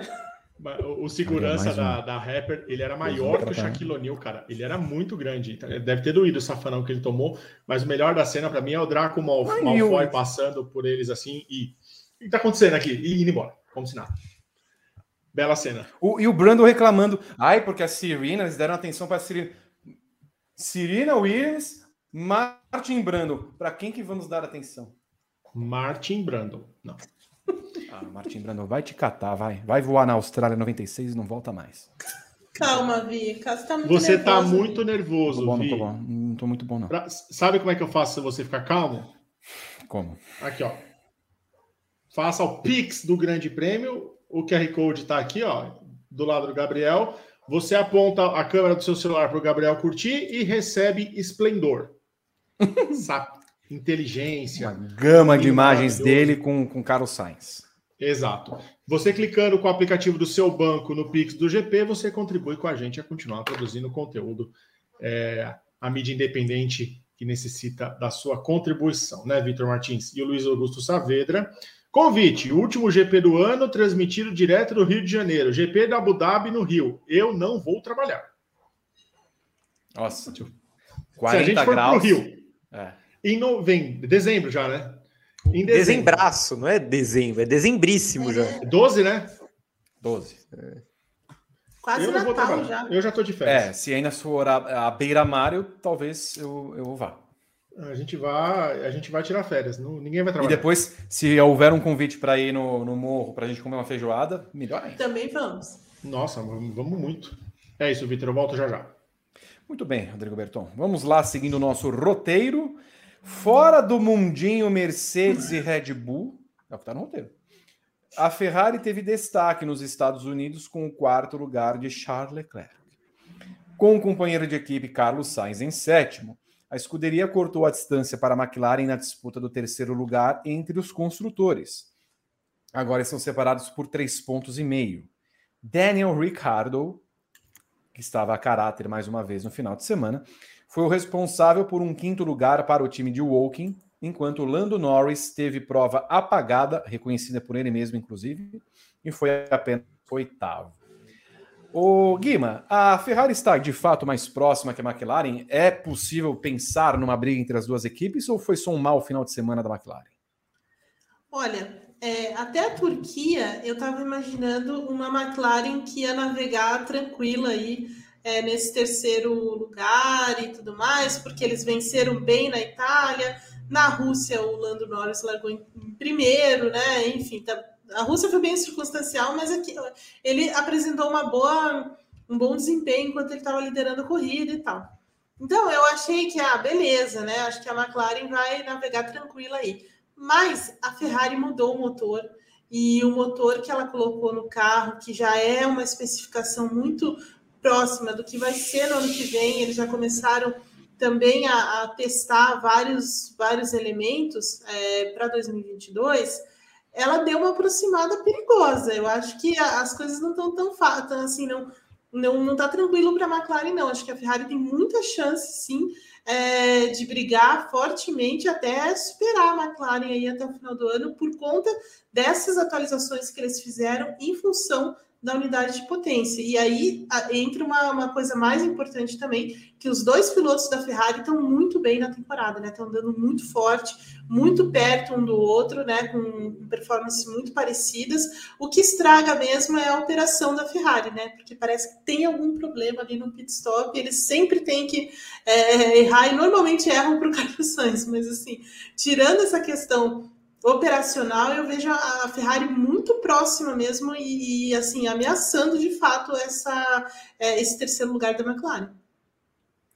Um dos grandes momentos da prova, que foi na largada, né, a disputa entre as duas McLaren e o Carlos Sainz. O Norris aqui na parte de baixo, acabou ficando atrás dos dois pilotos, Ricardo na ponta de cima.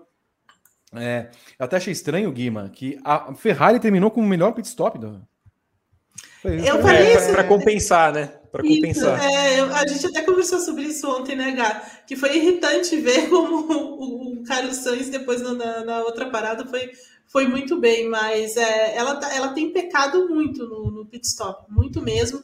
É, tem tirado chances aí é, na, na, Turquia, foi muito claro isso com o Sainz, né? Mas de qualquer forma, o carro está muito bom. Eles conseguiram mudar algumas, algumas coisinhas ali de, de aerodinâmica e tudo mais no carro, muito pontuais mesmo. Mas o que está fazendo a diferença para a Ferrari é o motor, de fato é o motor. Aí o momento em que o Carlos Sainz xingava o Ricardo, o de Ricardo. sujo, sujo, abestado e outras coisas mais, o Ricardo nem me importa, eu sou eu sou querido, você não. O, O Ricardo, Ricardo debochando. O Ricardo falou que às vezes é legal ser sujo. Uhum. Gosto. É, eu, eu, achei, eu, eu, achei que ele foi bem malaco, viu, nesse momento. É. Porque eh, se, se, você olhar bem o lance, o Ricardo deu uma bundada no Sainz. Sim. Então, um movimento que raramente se vê na Fórmula 1, mas ele deu uma bundada. Acho por isso que não foi punido. Os comissários ficaram meio impressionados com a habilidade. Mas eu achei, achei um pouco acima do nível ali, mas tudo bem. Com a destreza, né, Mas Sim. vocês diriam que esse homem é sujo? Não, jamais. Não, jamais. Jamais. Jamais. jamais. Eu acho que foi um pouco, um pouco no, no, no calor do, né, do, da largada e Sim. tudo. Eu não, eu não, não culpo, não. não culpo. E, o, e assim, é, respondendo a pergunta, né? É, se a Ferrari não tivesse errado o pit stop do Sainz ontem, a Ferrari já estaria na frente da McLaren hoje. Exatamente. Porque a, a diferença está em três pontos e meio. O Sainz terminaria a corrida em quinto porque ele termina em sétimo, porque ele bate com o Ricardo, quebra o carro e é ultrapassado pelo Bottas. Né? Se, ele, se ele chegasse na frente do Ricardo, ele não seria sequer ameaçado pelo Bottas. E o Ricardo terminaria na frente do Bottas também. O Bottas só passou o Sainz porque o carro quebrou. É, então ficaria Sainz em quinto, Ricardo em sexto. O, a McLaren com dois pontos a menos teria 2,52 e a Ferrari com quatro pontos a mais teria 2,54,5. Então a Ferrari estaria na frente já. É, acho que a, Tá claro que há um movimento de crescimento muito grande da Ferrari na temporada. É, é uma equipe que evoluiu muito, o motor melhorou muito, como disse a Eve. É, ainda não é um motor tão bom quanto o da Mercedes, e acho que a, a largada ontem mostrou isso. Naquela foto que a gente vê, as McLaren vão engolindo o Sainz. Né? O Sainz consegue recuperar um pouco nas curvas. É, mas é um motor muito melhor do que era corridas atrás. É, é, muito mais forte, muito mais competitivo eu acho que a McLaren já teve momentos em que, ele, é, em que ela era muito melhor do que a Ferrari. Não é mais o que acontece. Então a McLaren perdeu a gordura que ela tinha de desempenho. E na pontuação ela nunca teve essa gordura. Então, é, não sei se a Ferrari é favorita, mas é quase 50-50, viu? Mas eu pergunto a vocês, então. Escuta, se a McLaren terminar atrás da Ferrari, é um, um resultado enganoso para a temporada, Evelyn? É difícil dizer, mas assim, é, é, porque a McLaren tem um carro que ele vai melhorando muito da, ao longo da primeira parte da temporada e chega num, num, num nível muito bom ali no começo da, da segunda parte, mas que eles não conseguem manter, né? E aí você entra numa irregularidade esquisita ali. Você tem o, o de um lado o Ricardo andando muito mal, assim, de forma muito irregular na primeira parte do campeonato, enquanto a, a Ferrari está realmente perdida em muitos momentos ali. Aí você tem a pole do Leclerc, as poles né, do Leclerc e tal, mas a Ferrari nunca se coloca mesmo numa, numa, numa posição, por exemplo, de vencer uma corrida. Né? Então, assim, é, de certa forma é. Mas nesse, nesse pedaço da temporada, a Ferrari está melhor do que, a, do, do que a McLaren. Então é difícil de você mensurar isso, quanto seria enganoso mesmo se colocar cada coisa no, na balança aí, né? É, é, difícil de dizer nesse momento que talvez seja enganoso, porque a, as duas têm problemas, né? Enquanto a, a, McLaren, no momento, ela tem um bom carro e um, um dos pilotos ali puxando o desempenho para baixo, enquanto a, Ferrari tem um carro que não é ainda tão bom, mas os dois pilotos puxando a, a, a performance para cima, né? Então, assim, é um conjunto de, de coisas, mas eu diria que está bem equilibrado, assim, tá, tá muito bem equilibrado, muito parecido com o que acontece entre Mercedes e, e Red Bull, dadas as devidas proporções, né? Norris e Ricardo perderam muitas chances ao longo do ano, o Gá? Eu, eu, acho que não. Eu acho que, na verdade, é, isso é impacto do começo muito ruim do Ricardo. Muito ruim. Então, o, o, o Ricardo passou é, sei lá, 10 corridas andando um nível muito abaixo do que estavam andando Norris, Leclerc e Sainz. É, então, ele pesou para baixo na disputa. Ele acabou desequilibrando para o lado negativo. Agora ele pegou o jeito do carro, tem melhorado muito nas últimas corridas. É, o Norris deu uma caidinha, tá? Eu acho que, é, que depois do que aconteceu na Rússia, ele ainda precisa dar uma meio que um, uma resetada, sabe? Sentiu, Galvão? É, eu, eu acho que é, é cedo. Foram duas corridas, mas foram duas corridas ruinzinhas. tanto na Turquia quanto nos Estados Unidos. Eu acho que o Norris precisa reagir logo no México. Ele parece um pouco meio baqueado, sabe? É... E, e, até a declaração que ele deu, né? A declaração que ele deu falando que ah, o nosso carro não estava muito bom, mas eu não fiz nada para melhorar isso. Eu fui muito mal me defendendo. Tipo, pô, cara, beleza, mas faça alguma coisa, não apenas diga, né? É, então, é, eu, eu acho que a gente precisa ver como o Norris vai reagir a essa perda de corrida. É, e o Ricardo melhorou bastante nas últimas provas. O Ricardo ainda oscila, mas agora ele oscila entre o muito bom e o regular. No começo do ano ele oscilava entre o péssimo e o ruim. Então já mudou bastante o cenário. E acho que é isso. A, a McLaren não aproveitou a chance porque o, o Ricardo estava muito mal. É, o Norris tem, sempre teve em terceiro no campeonato, quando a McLaren tinha um carro muito melhor que a Ferrari. Então não tinha como fazer mais do que isso. Uhum. É, e eu não acho que o resultado seja enganoso. Acho que você, que a dupla de pilotos é, é parte da equação. Não é só o, o, carro que tem que ficar na ordem que os carros são melhores. Eu acho que a dupla de pilotos é uma parte su super importante da equação e que faz diferença, seja numa briga por terceiro lugar, como é a briga Ferrari e McLaren, seja na briga pelo título constru de construtores, porque o ano muito ruim do Pérez até as últimas provas faz a diferença nesse momento. O Bottas tem colocado a Mercedes na frente do campeonato e faz a diferença lá atrás, porque a Williams e a Alfa Romeo são muito parecidas, mas hoje a Williams está milhares de pontos na frente por causa do Russell. Gar, tenho que te fazer essa pergunta. Se a McLaren ficar em quarto, o Zac Brown. Pá. Alaga, lá, toda vez, toda vez. Não, só, não, só tô fazendo pergunta. Não, não vai, não vai, não vai. Não o, vai. Ricardo, o Ricardo reagiu bem. O Zeke tatuou o, o, o Monzão no, no braço. Uhum. Não vai, não vai. É, deu carro para ele andar no, no fim de semana. Ele tá apaixonado, não vai mais. Esquece isso, Vi, esquece isso. O, o fator Ferrari é, é, é, a, é a traquinagem, Gá, de Matia Binotto, que chega, não vou, vou ficar em Maranello. Aí de repente ele tá lá na pista. Não vou para o México, mas tá lá na pista. É engraçado que é a segunda vez seguida que o, o, o Binotto fala que vai desistir das últimas provas, ele tá sempre lá. Uhum. Eu não sei o que, que, que, ele pensa, se ele acha que a gente não vê ele, que ele é imperceptível, não sei.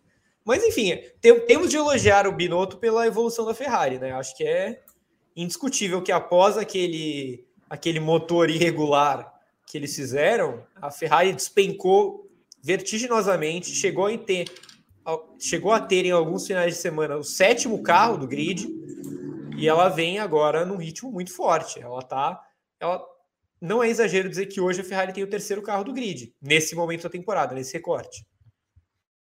Muito bem. Olha, eu vou fazer um segundo um gancho para o próximo assunto, que seria falar do entretenimento que nós tivemos na corrida de ontem, que foram os quarentões Raikkonen e Alonso, o Alonso dando chilique no rádio. Faz ele devolver a posição. Não, eu não vou devolver. E aí, no final das contas, abandonou a corrida e não fez nada. Aliás, a Alpine, nesse final de semana, senhor amado, hein? Senhor amado. Belo carro, belo carro. Olha. Aliás, Alpine, eu pergunto a vocês já antes que eu. Vários ganchinhos. O Evelyn Guimarães, Alpine e Alpha Tauri são, de certa forma, uma decepção para você? A Alpine é. Eu esperava mais da Alpine. É, tudo bem que eles venceram né, na Hungria, eu nem levo muito em consideração a, a vitória na Hungria, porque foi aquela doideira, embora o, o Ocon tenha feito a parte dele, o, Hamilton, o, Hamilton, o Alonso também fez lá, e eles foram muito bem lá. Mas é uma, é uma decepção porque ela é muito irregular, né? Ela é muito irregular. Ela cresce em alguns momentos, depois cai vertiginosamente e não se recupera, e muitas vezes depende muito do, né? Assim, muitos dos resultados vieram é, na performance única do, do Alonso, né? O Ocon acabou encontrando dificuldades. Um, e a Alpha Tauri, é, eu acho que ela é, é, não chega a ser uma decepção completa, assim, mas é, eu esperava um pouco mais de evolução dela, né? Claro que o Gasly faz ela parecer melhor do que ela é, porque ele está sempre ali, está sempre disputando o Q3, está sempre se colocando mais à frente, né? Largando mais à frente, mas aí chega na corrida ou tem problema de de estratégia, ou tem um problema no box, ou não sei o quê, né? Então, assim, ou, ou um problema como teve agora, né, é, de abandono. Então, assim, essa, nessa falta de confiabilidade aliada a essa operação muito ruim, é, puxa a nota da, da AlphaTauri para baixo. Assim, acho que o carro é um carro decente, mas precisava evoluir um pouco mais. Então, nesse sentido, é, eu me decepciono um pouquinho com a, com a AlphaTauri, mas a Alpine me decepciona mais. E você, Gá? Perfeito, eu concordo inteiramente, porque a gente está comparando uma equipe B da Red Bull com uma Sim. equipe com um orçamento muito grande, que é a Alpine. Faz tempo que o orçamento da Alpine barra Renault é um orçamento que ele é, é incompatível com o rendimento que a equipe tem. Já era na época do Cyril Abitebu, na época de Renault, do carro amarelão e preto e tal, é, e é de novo agora na Alpine. É tanto que o David Brigio está sendo ventilado na Suzuki. De novo. assim, se tivesse sendo uma passagem de sucesso, isso não estaria acontecendo. Né? É, a, a Alpine, desde a pré-temporada, ela, ela surgia como um carro muito. É, é, é, instigante, eu acho que é um bom termo, porque ele, é um, ele tem um desenho muito diferente dos outros. Ele tem uma, uma abordagem do regulamento que é muito diferente das outras equipes. Então, ela, ele não é um carro tipo Aston Martin e Mercedes, ele não é um carro tipo Red Bull, ele não é também um carro alternativo tipo McLaren, ele é um carro completamente diferente. É, e que em alguns momentos até deu certo, mas tem partes da temporada em que a Alpine é pior que a Alfa Romeo. Ontem ela era pior que a Alfa Romeo. Cravo aqui, era pior que a Alfa Romeo. A Alfa Romeo só não pontuou ontem porque Jojo fez besteira na largada e o Raikkonen rodou sozinho no final. Senão a Alfa Romeo teria pontuado, e talvez com os dois carros. Então, isso não pode acontecer. A Alpine não pode se dar o luxo de ter o oitavo, nono carro de um fim de semana. Não com o orçamento que tem, com os pilotos que tem. Pô, os caras têm uma dupla com Alonso e Ocon, cara. Como assim você vai ficar andando lá atrás? É, e eu acho que o resultado do campeonato engana um pouco por causa dessa vitória do Ocon na Hungria, que foi uma bela vitória tal é, muitos méritos, principalmente para o Ocon, mais do que para a Alpine, é, mas esse quinto lugar é enganoso, porque a Alpine não tem muita coisa de melhor do que a Aston Martin e a AlphaTauri. Elas são ali meio que a mesma coisa. Elas são, as três equipes são muito parecidas. Assim, é, é ponto para lá, ponto para cá. Por que, que isso está acontecendo? A classificação desse momento é assim. Porque a Alpine ganhou uma corrida, fez 25 pontos com o Ocon na Hungria, porque a AlphaTauri tem o Gasly, que para mim, dos seis pilotos, no momento é o melhor disparado. É, o Alonso e o Vettel foram melhores, mas hoje eu acho o Gasly disparadamente o melhor entre os seis. E carrega nas costas essa equipe. E a Aston Martin está atrás justamente porque não tem um diferencial nesse momento. Nem o Vettel, nem o Stroll e nem o carro. É, sobre a AlphaTauri, eu concordo também. Ela é um pouco decepcionante porque ela não, não cresce em momento nenhum. Ela a, AlphaTauri atingiu o teto na pré-temporada. Isso é péssimo. Isso, isso não pode acontecer na Fórmula 1, porque as equipes. É, a, a temporada é uma. É, é, é, horrível, é um clichê, mas é um ser vivo, né? Ela vai se, vai se modificando. As equipes vão mutando muito, é, vão, vão evoluindo muito. Uhum. E vão evoluindo tanto que a AlphaTauri começa a temporada sonhando em brigar com a Ferrari e termina a temporada nesse momento atrás da Alpine. Ameaçada pela Aston Martin. Se a gente pega a pontuação do Tsunoda, ele tem menos pontos do que o Vettel e que o Stroll. Né? Então, ela tá ali no, no meio da, da, da, da, da confusão com a uhum. Alpine e com a Aston Martin. E acho que por isso que decepciona. Agora, é uma decepção menor porque ela não tem o orçamento de uma Alpine, ela não tem a ambição de uma Alpine e ela é uma equipe que historicamente é isso aí. Ela historicamente orbita entre a sexta e a oitava força do grid. É exatamente onde ela está agora. Muito bem. Quero só mandar um beijo para Juliana. E, assim, como é engraçado, né? Porque você vai abrindo aqui, né, as informações. O pessoal tá mandando pix para nós, quero mandar um beijo para todo mundo que está mandando. Mas quando vem a informação de quem mandou, eu gosto porque vem o nome cortado. Então, Juliana Alma, que eu imagino que seja Almeida, mandou 10 reais. E o Luan Sant, que eu acho que é Santos ou Santana, mandou 3 reais. Quero mandar um beijo para vocês que estão mandando pelo Pix. Se quiser, aqui tá. Pegue o seu celular, abra o aplicativo do seu banco, mande o valor que você quiser e contribua conosco. Muito obrigado para vocês que mandaram para nós, Rodrigo Berton. E... Dá para mandar mensagem pelo Pix, Vitor. Então, mandem seu nome completo na mensagem do Pix, Agradeço. que aí a gente consegue ler, porque o aplicativo do banco ele corta o nome de vocês, manda o Pix com uma mensagenzinha lá, manda beijo para a gente, a gente manda beijo para você de volta. É isso, Vitor. Ô, Rodrigo Berton, eu. Eu, eu, recebi uma informação aqui do financeiro que teve um susto na conta corrente da, hum, da empresa. Não faz isso, Vitor. Que isso?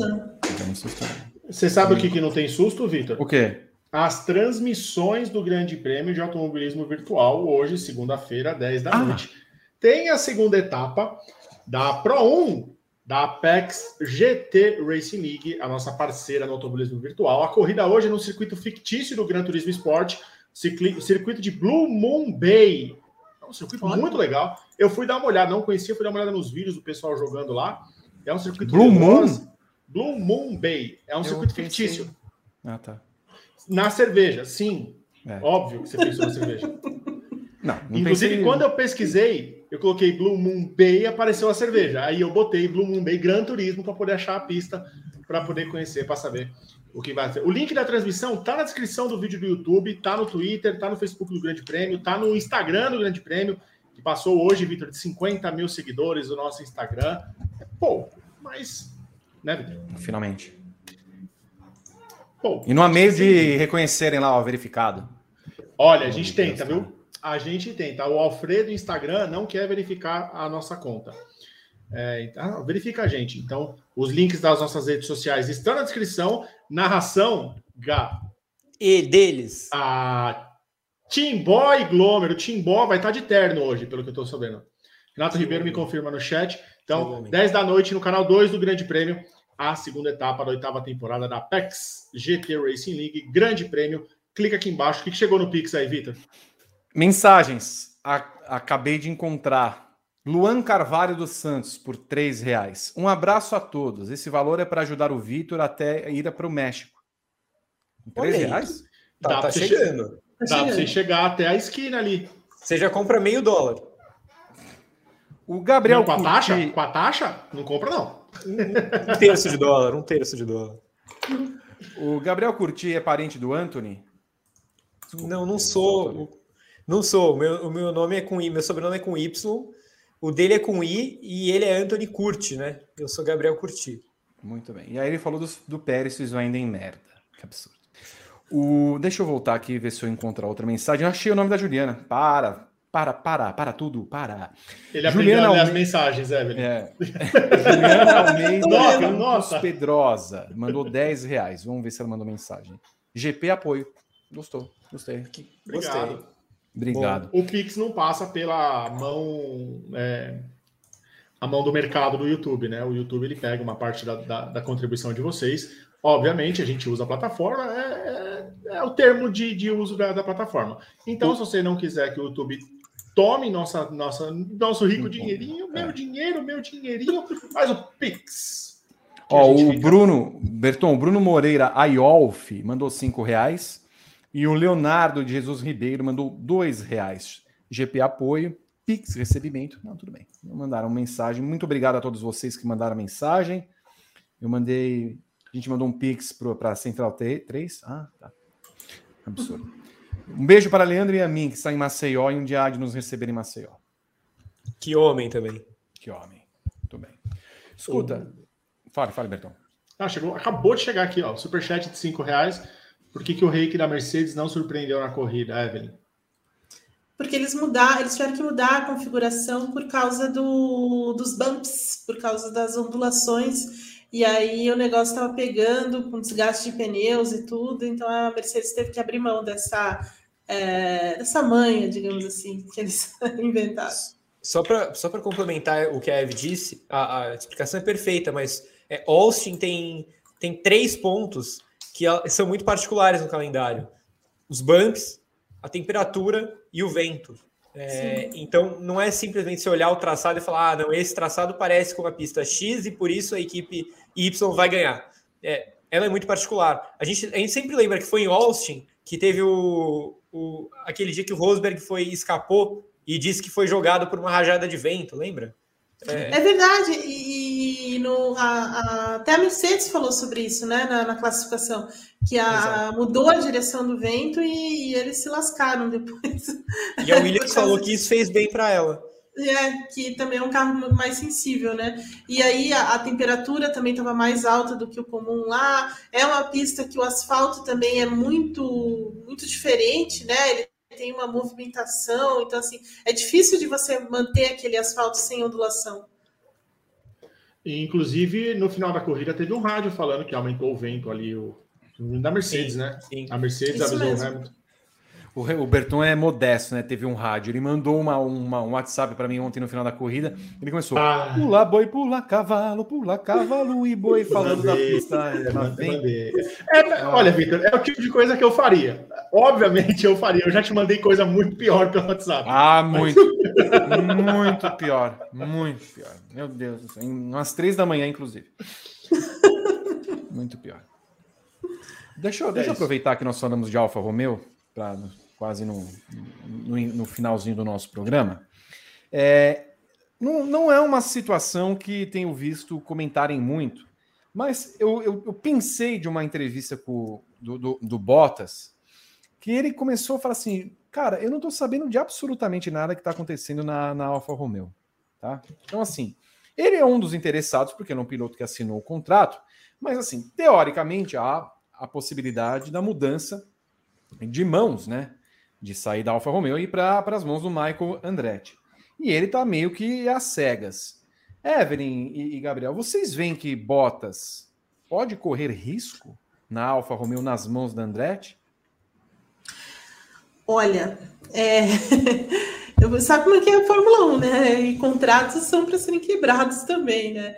Mas eu acho que nesse momento ainda não. Acho que é nesse momento que as coisas bem, são bem garantidas para ele, principalmente nesse, é, nesse primeiro ano de contrato. Acho que mesmo que a, realmente a gente tenha é, essa mudança e aí entender mais ou menos como que vai ser o comando né, da, da equipe, se vai ficar todo em cima de, de, de, uma direção mesmo do Andretti, ou, ou vai ficar numa direção, ou vai ser uma gestão mais voltada como está hoje. Então, assim, vai depender muito do, do, do, como vai ser essa equipe. Mas acho que nesse momento é, o Bottas está garantido. Tudo bem aí, cara? Não, não tá tudo bem. Deu, deu um trovão aqui. Trovão? Absurdo. Olha, deu para ouvir deu mesmo medo. no fone aqui que deu, deu um pique de luz absurdo. Eu estou na internet do celular agora. Voltou agora a luz. É, então acho que vai cair o mundo aqui. Mas enfim. É, o Bottas. É, eu acho que não. Eu acho que não está ameaçado. Mas a gente está falando de uma equipe que faz parte de um fundo de investimento, né? E isso pode mudar de mãos a qualquer momento. De uma equipe que tem como patrocinadora principal uma petrolífera polonesa que banca o piloto de testes.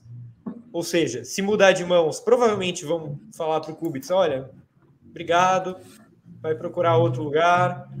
É, que era uma equipe que tinha uma vaga cativa da Ferrari, não vai ter ano que vem. Então, assim, as coisas estão mudando, né? É, as coisas estão mudando. E não dá para saber o que, que o Michael Andretti vai querer fazer com a equipe. É, eu acho que ele vai manter o, o, o, o Button, o Bottas, pelo menos na primeira temporada. Né? Não vai chegar é, fazendo uma revolução. Mas não é absurdo pensar nisso, não é. E, e, eu vi essa entrevista do Bottas também, que você está se referindo, e eu fiquei meio. Tipo, hum. cara, você assinou com o lugar sem saber o que vai acontecer lá? Não chega a ser a coisa mais inteligente do mundo, né? Eu, eu estaria mais por dentro se eu fosse o Bottas. Ficaria levemente mais preocupado do que ele está. Mas eu, eu imagino, viu, Gá, que as negociações do Bottas é, tenham sido feitas antes da, de toda essa movimentação sim, sim. que está sendo que acontecendo agora, né? Então, não, mas eu nem, nem, nem, digo isso, mas digo para ficar ligado para frente, sim, né? Sim, certeza. Ele precisa começar também a pensar, porque o contrato dele é um contrato multi, multi é, de vários anos, né? Que, que eles Sim. chamam multianual. Então, assim, o primeiro ano é realmente, eu concordo, tá, tá meio que garantido, porque é, de qualquer forma eles precisam de alguém, a, a, gestão que seja, precisa de alguém ali meio experiente. Mas a partir do segundo ano já não sei mais, não mesmo. Realmente então, é, é, é, é e essa mensagem é, não faz tanto sentido assim, porque o Hunter Race só ficou por causa do patrocínio. Ah, sim, isso é verdade. O Bottas não tem patrocínio da, da DHL. Vamos ver, vamos ver o que vai acontecer. Falando o que vai acontecer, o que teremos de conteúdo ao longo da semana, Evelyn Guimarães, no nosso grandepremio.com.br? Olha, teremos muitas análises ainda do repercutindo tudo o que aconteceu no GP dos Estados Unidos, é, desde destrinchar aí essa, toda a questão da estratégia, das decisões que foram tomadas por Mercedes, por por Red Bull e por que, que elas foram tomadas desta forma, é, uma análise do próprio Verstappen, e se ele está com muita mão na taça mesmo, ou, ou o que está acontecendo, a Fórmula 1 nos Estados Unidos, né, que me parece que só se falou em Fórmula 1 nesse final de semana nos Estados Unidos, então assim, a gente também vai trazer uma análise sobre isso. Muito bem. É, Gabriel Curti, você é a favor de três provas da, da Fórmula 1 nos Estados Unidos? Não. Não. Eu, eu sou a favor de manter a Austin fixa. Com certeza. Eu adoro esse circuito. Mas eu acho que poderia rolar um revezamento entre Miami, Los Angeles, Nova York, Las Vegas, é, sei lá onde que eles querem correr, porque eles querem correr em vários lugares diferentes. Indianápolis, não. não vai revezando. Não, não, não, não, faz parte dos planos da Fórmula 1. Infelizmente, não, você, a Fórmula não, 1 quer... Você não poderia. Se eu não pensasse no, no lado do financeiro, etc., eu correria lá. Mas eu, eu entendo que a Fórmula 1 quer correr em centros enormes, grandes metrópoles, para mexer com, com, com o bolso, onde a economia gira mais. E o Bottas também tem a mim. Val. Val. Val. Aí, Vitor, Indianápolis para fechar o campeonato no lugar da Arábia Saudita. Nossa, e de Abu Dhabi, o que, você acha? A gente fazendo o briefing lá da, da pagoda. Nossa! Ah, Olha, eu só vou dizer uma coisa: Indianápolis em dezembro, acho que a Fórmula 1 não poderia correr lá em é, dezembro. É, eu, eu acho que não. Eu acho que não seria é, a, Dea, a Dea manda foto de dezembro de Indianápolis pra gente é. e cai um pouquinho de neve lá. Um é, pouquinho, então, pouca coisa. acho que não ia rolar, não. Né? Os jogos da então. NFL são sempre com a grama bem branquinha. Pouca, pouca coisa de neve. Ah, já tem algumas fotos do, do IMS com neve, uns 10 centímetros de neve, pelo menos, ali, né? É. Tem Padocast essa semana, viu, Vi? Ah, do quê? Ah, o, o pessoal, o Gá, a Evelyn, a Ana, essa escalação? Isso. Sim. Vão falar sobre se Max Verstappen está pronto para ser campeão da Fórmula 1. Então fiquem ligados, quinta-feira, no feed do seu agregador favorito de podcasts, o link para o Spotify tá aqui na descrição. Você também ouve o Paddock GP e o briefing pós-corrida da Fórmula 1 no, nos agregadores. Um beijo pro pessoal da Central 3, por a mim, como o Vitor Martins já mandou, só para reiterar o convite para a gente visitar ele lá no Nordeste, né, Vitor? Imagina, não fui para Maceió ainda, preciso ir. Rafael Coelho, 20 reais com 24 centavos. 52 é o número de cartas de um baralho comum, mas dois terços de um usado no tarô, citado uma canção de TT Espíndola, cujo eu lírico para alguns impõe um relacionamento abusivo. Vocês concordam com tal interpretação? Por quê? Eu concordo, porque o caso do acaso bem marcado em cartas de tarô, meu amor, oh, oh. nosso amor, de cartas claras sobre a mesa. É... Signo do destino, que surpresa ele nos preparou. Meu amor, nosso amor, Perton? Estava escrito nas estrelas. Estava assim. É, eu vou deixar essa pergunta, Vitor, para o nosso setor de tarô, Muito que bem. responde pelo nome de Vinícius Piva. É, eu vou encaminhar a mensagem para o Vini e ele vai responder e a gente passa aqui nos próximos programas. Vitor, o Gá travou? Gá? Eu não. acho que a. Não. Agora ele destravou. Ele está tão separadinho. Ele tava olhando pro Pix. É, não, não tá fácil, viu? Acho que. Não, tá com emoção, né, cara? Começou a chuva? Começou a chuva? Não, mas deu outro trovão aqui. Vai, vai longe. então, isso, isso só significa uma coisa. O quê? Que o programa, infelizmente, está encerrando. Ah. Uma hora e quarenta, são 100 minutos de programa, gente, por favor. E eu preciso treinar, ter espíndola pro, pro nosso. Pro nosso... Basket Singer GP. Vamos fazer um é. Basket Singer no GP? Vamos. Quem que você seria? Desse tamanho todo, um poste, né? Um coqueiro. coqueiro, é. o que, que eu seria, Vitor? A girafa, um coqueiro, um bambuzal. Um cenourão. Imagina a gente assim, ó. Quem é você? Você lá, tipo. Mas o Uber não no Uber, o Bertão não dá. Né? A gente é, todo mundo vai saber. Sou eu. Músicas explosivas cantando. Vai é. chegar lá como um cenourão, assim. Eu vou cantar. É, não vai dar. Quem, quem tem 3 metros de altura no Grande Prêmio? É, ninguém, né? Verdade, tem razão. Gajo de Botas, podcast sem mimimi, pede mais 5 minutinhos de programa por 20 reais. Olha o precedente, Vitor. Não, é, porque aí vai, vai vindo aí mais 5, mais 5, mais 5. Ô, Gajo. 10 horas meu, meu, meu querido Gabriel Azevedo. Meu, meu chefe. Mas é sempre assim, né? Ó, chamo a atenção para vocês, então, acompanharem tudo no grandepremio.com.br ao longo da semana, várias análises aqui no YouTube, vários vídeos também. Pintou informação, entramos ao vivo para falar dela. Já pensou Andretti sendo anunciada nessa semana? Maravilha. Imagina o Bottas sendo defenestrado da Andretti para que entrem Ryan Hunter Rey e Colton. Imagina Ryan Hunter Rey na Fórmula 1? Não, não Vitor. Não. Não. Ele não tá nem. Ele não foi chutado até da Indy, não. Foi. Não, então, mas vai, vai que ele cai para cima. Ah, é. Não. Imagina. Não. Hunter Rey Mazepin, 107% no passado. Eu não aceito. É, por favor. Ô, Renato, não anuncie na quarta-feira. Gente, anuncie na quinta. Tem WGP, é. tem GP às 10 ao vivo. Calma, Rê. Não vai ser dessa vez. É Bom, que a semana que não tem Fórmula 1, a gente torce para não ter muitos anúncios bombásticos, que, que são as semanas que, que a gente tem mais folgas, né? Dá, dá mais. É, por favor, não façam isso. Ó, como o Gabriel mandou mensagem aqui pedindo encarecidamente, olha, eu preciso ir porque o trovão tá vindo. Eu...